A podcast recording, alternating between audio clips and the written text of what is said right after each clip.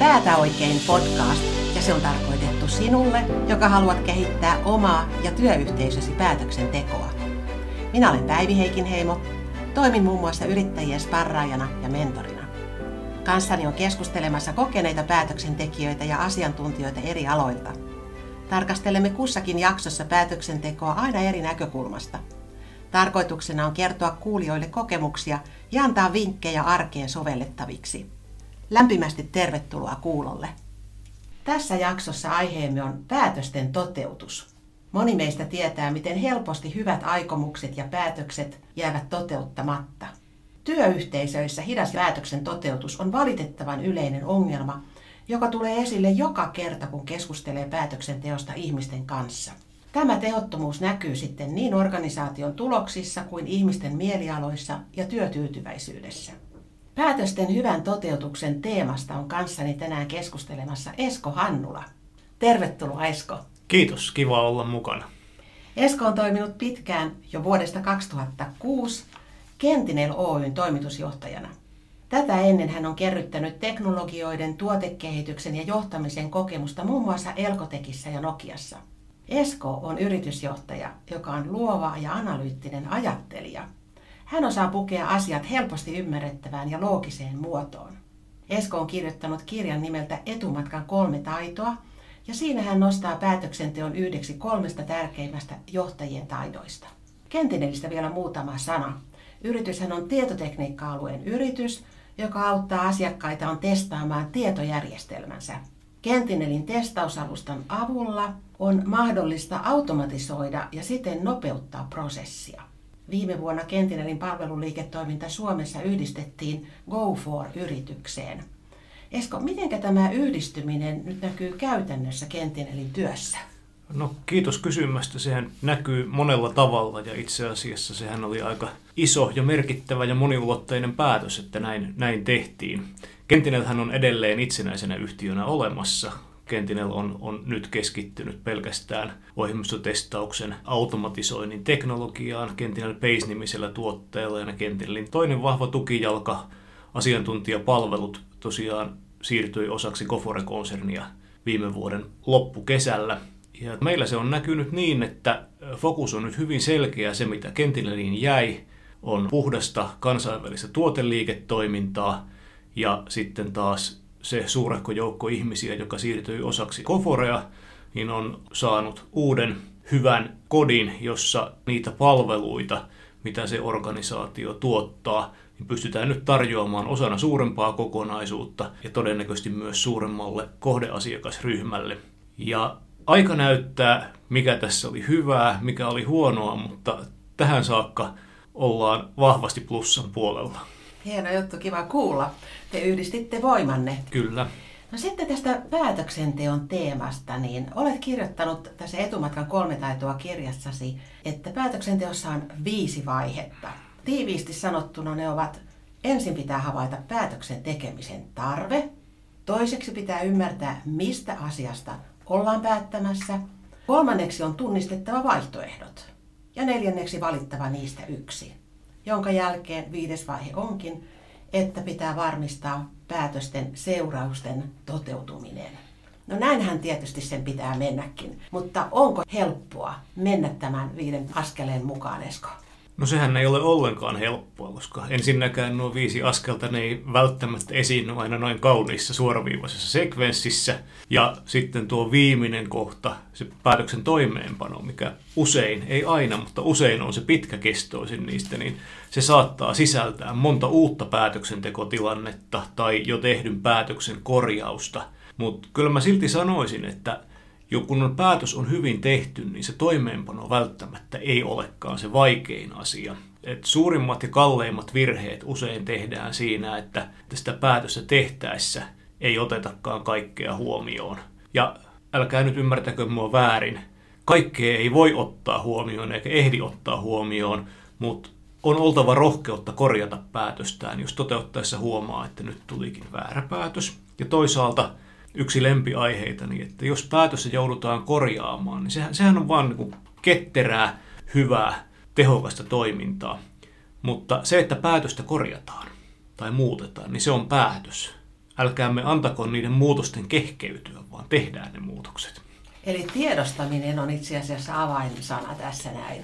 Et monta kertaa, jos me ajatellaan tätä 5 kohdan listaakin, niin nehän tapahtuvat meidän päässämme joka tapauksessa, mutta ne tapahtuvat tiedostamatta monta kertaa. Niin on toki parempi, että me tehdään tiedostavasti ne päätökset, eikä tiedostamatta. Juuri näin, koska se, että ne tapahtuu meidän päässämme, niin se ei välttämättä tarkoita, että se tapahtuu kaikkien niiden päissä, jotka siihen päätökseen tai sen toimeenpanoon osallistuu.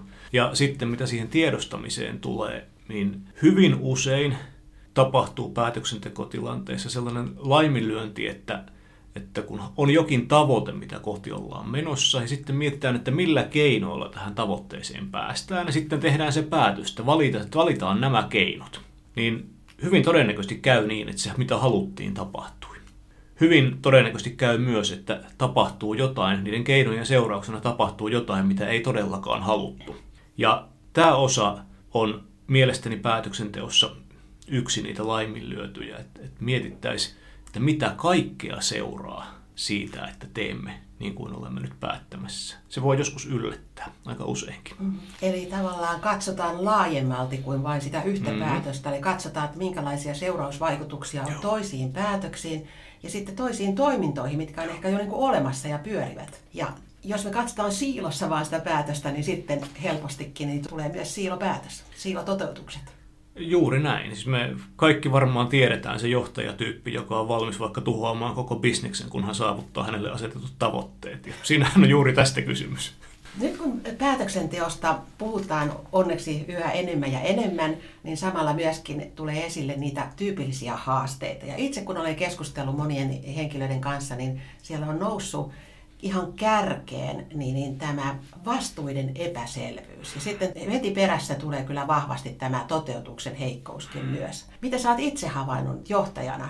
Toi on helppo uskoa, toi havainto, että vastuiden epäselvyys nousee esiin. Ja luulenpa, että siihen on aika luonnollinen selitys. Koska silloin, kun organisaatio tekee päätöksiä, niin useimmitenhän se on jokin poikkeustilanne. Työntekijät tekee joka päivä merkittäviä päätöksiä, mutta sitä ei koeta päätöksentekotilanteeksi, koska se on niin kuin business as usual.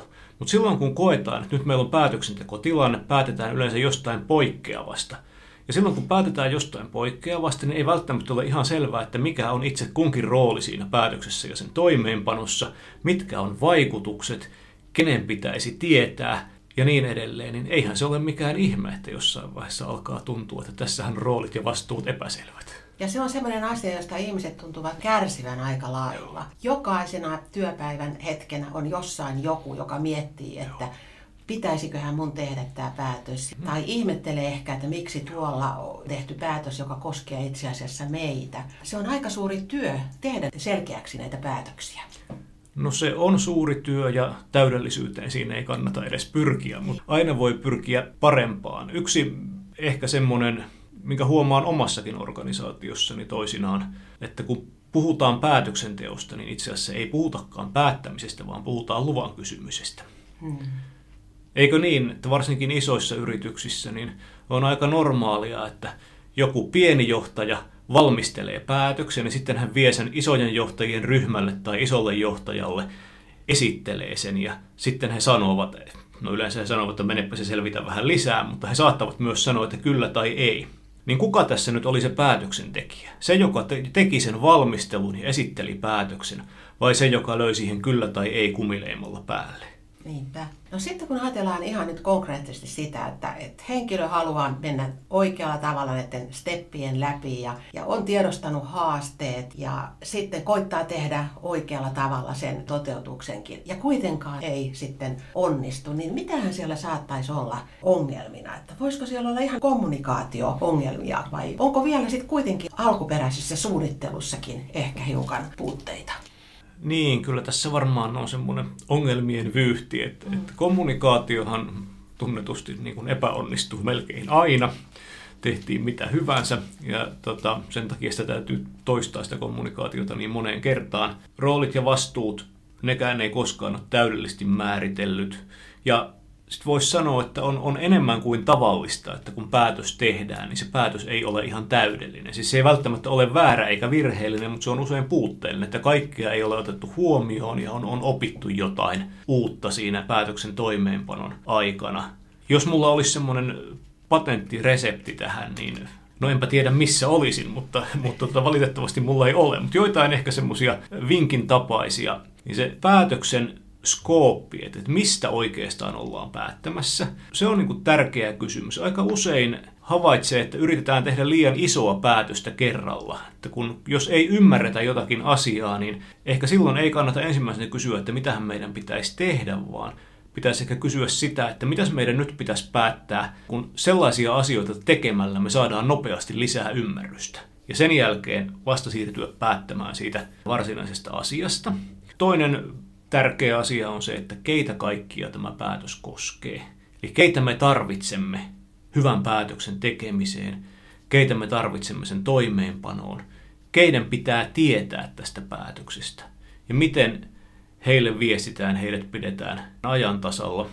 No sitten on se toimeenpano, iso virhe melkein aina. Sanon melkein aina, koska tärkeitä poikkeuksia tässä säännöstä on, mutta iso virhe on se, että vastuu päätöksen toimeenpanosta ja vastuu siitä päätöksen tekemisestä ovat jotenkin eri henkilöllä tai eri ryhmällä. Siitä ei yleensä mitään hyvää seuraa. Nostat esille vahvasti ihmisten osallistamisen eri tavoin, eli huomioida ensinnäkin se, että ketä koskee, niin kuin sanoit, ja kenen pitäisi olla ehkä mukana. No tässähän on sekin näkökulma, että jos ihmiset sitten otetaan mukaan mahdollisimman varhaisessa vaiheessa miettimään niitä päätöksiä, niin silloinhan heidän motivaationsa paranee ja myöskin se toteutus sitten helpottuu. Eli ihmisten kannalta asian katsominen on tärkeää, eikä vain se, että katsotaan sitä asiasisältöä. Mä oon monta kertaa käyttänyt tätä kolmijakoa näissä päätösasioissakin, että on se asiasisältö, on ne ihmiset, joita se koskee, jotka pitäisi olla siellä mukana, ja sitten on niin kuin se prosessi, jolla tehdään. Ja jos joku osa näistä on epätäydellinen, niin se kokonaisuus sitten ontuu. Näinhän se on, ja vielä niin, että ne mukana olevien ihmisten pitäisi suunnilleen ymmärtää sekä se asiasisältö että se prosessi. Toi ihmisten osallistaminen on myös haastava juttu ja ehkä kuuluu omiin heikkouksiin niin se osallistamisen vähäisyys toisinaan. Nimittäin on ihan selvää, että kun ihmiset, joita päätös koskee, ovat mukana sen päätöksen valmistelussa ja tekemisessä, niin tottahan heidän sitoutumisensa siihen päätökseen kasvaa, mutta ei se aina ole oikea ja järkevä tie. Ja tämä johtuu siitä, että useimmat ihmiset silloin, kun ollaan tekemässä heitä koskevia päätöksiä, ne haluaisivat tehdä semmoisia päätöksiä, että heidän elämänsä muuttuu mukavammaksi tai kiinnostavammaksi, ja että siinä heidän elämässä ei äkillisesti kauhean moni asia muuttuisi. Ja ikävä kyllä, varsinkin työelämässä, kun päätöksiä tehdään, niin tehdään useimmiten asioista, joiden seurauksena jonkun elämä muuttuu. Se miksi-kysymys onkin niin tärkeä, että kenen etuja tässä nyt ajetaan, ja olisi niin mukava, jos aina olisi kaikkien edut edistettävissä ihan samanaikaisesti, mutta aina ei ihan niin ole kuitenkaan. Mutta pääsääntöisesti tietysti, eikö totta, työntekijän ja yrityksen edut menee hyvin pitkälti yksiin. Mikä on hyvä yhdelle, on myös toiselle, ja se voi innostaa siinä toteuttamistyössäkin.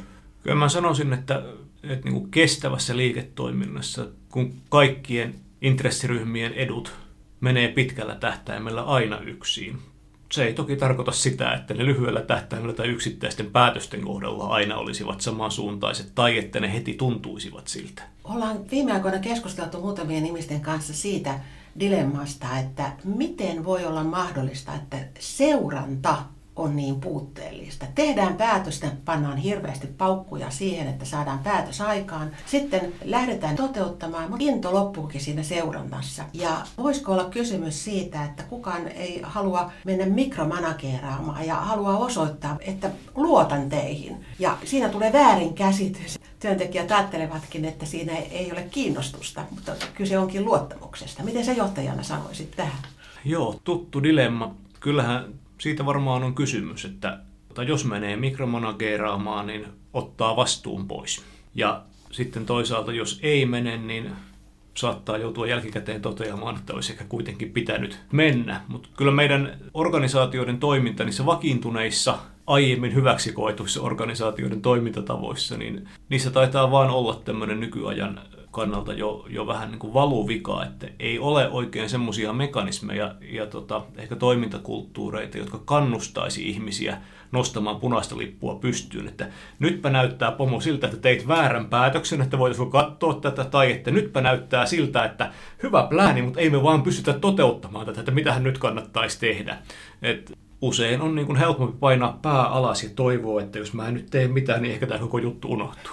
Näinhän se monta kertaa taitaa olla. Mun tekee mieli vielä mennä tuonne alkuvaiheisiin tässä päätöksenteossa. Eli monta kertaa puhutaan siitä, että hyvin suunniteltu on puoliksi tehty. Ja törmäsin sitten semmoiseenkin Benjamin Franklinin kommenttiin, että failing to prepare is preparing to fail.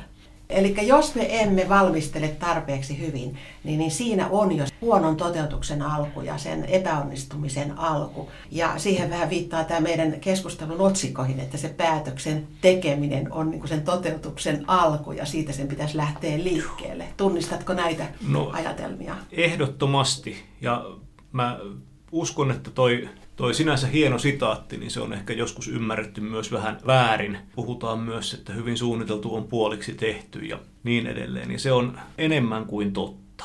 Mutta ehkä suurempi haaste kuitenkin on se, että me joskus yritämme hyvin suunnitella sellaista asiaa, mistä me emme vaan tiedä tarpeeksi, jotta me voisimme suunnitella sen hyvin. Eli yritetään niin kuin kahmaista liian iso päätös kerralla.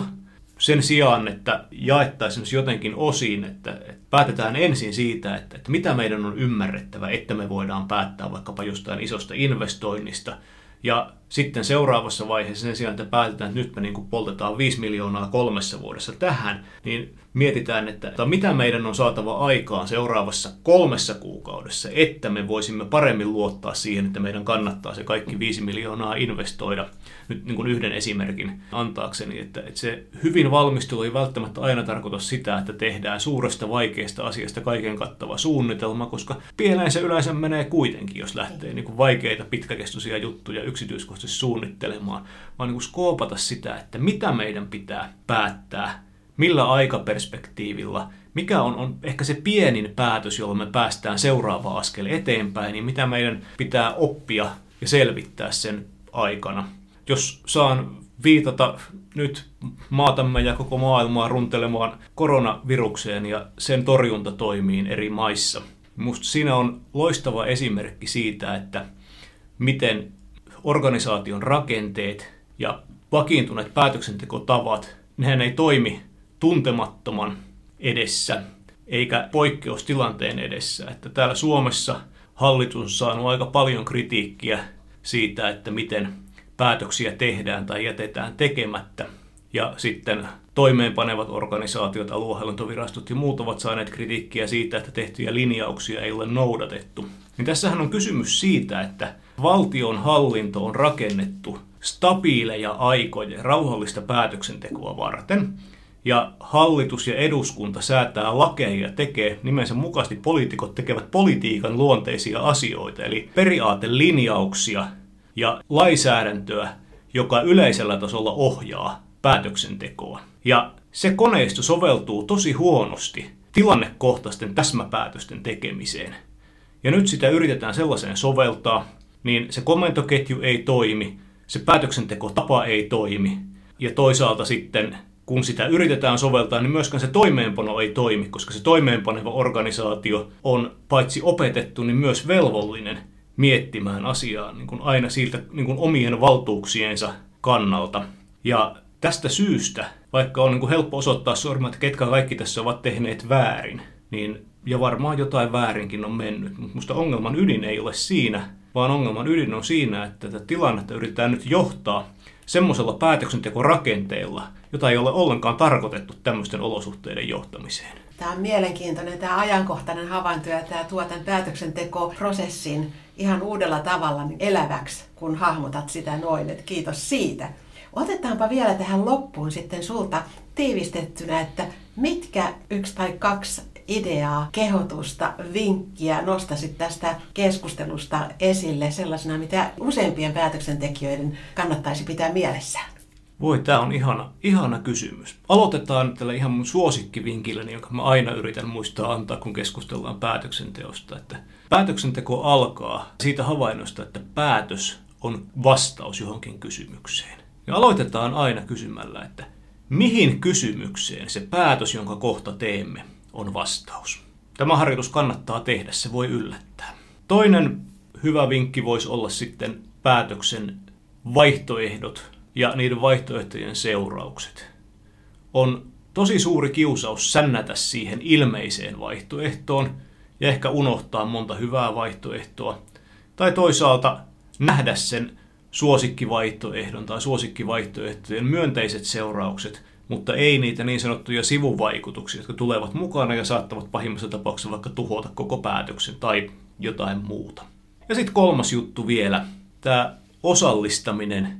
Ja tämä ehkä liittyy myös mahdollisuuksiin niin sanotusti ottaa valtaa ja vastuuta organisaatiosta. Kun olet tekemässä päätöstä, niin ehkä se ensimmäinen kysymys ei pitäiskään olla se, että keneltä mun täytyy nyt saada lupa tähän päätökseen, tai kenelle mä voisin niin kuin mennä nurkumaan, että nyt sun pitäisi päättää tämmöinen juttu, vaan ajatellakin se niin päin, että jos mä päätän tämän itse, tai jos päätämme sen tässä niin sanotulla omalla porukalla, niin keiden neuvoa meidän on kuultava? Eli keitä me tarvitsemme tämän päätöksen toimeenpanoon, ja ketkä kokevat seurauksia siitä, että tämä meidän päätös on tehty. Jos meidän ei tarvitse kuulla ketään, niin päätetään itse. Jos tarvii kuulla yhtään ketään, niin se kuuleminen on kyllä parasta suorittaa. Siinä oli hyvät 3 vinkkiä kaikille meille, jotka päätöksiä teemme ja missä hyvänsä organisaatiossa. Olipa julkishallinto tai olipa yksityisyritys tai aina sitten ihan yksinyrittäjiin asti. Mä luulen, että kaikki voivat ammentaa tästä aika lailla neuvoja itselleen. Kiitos oikein paljon, Esko. Kiitos, että olit mukana keskustelemassa. Paljon kiitoksia. Kiitos, kun kuuntelit Päätä oikein -podcastia.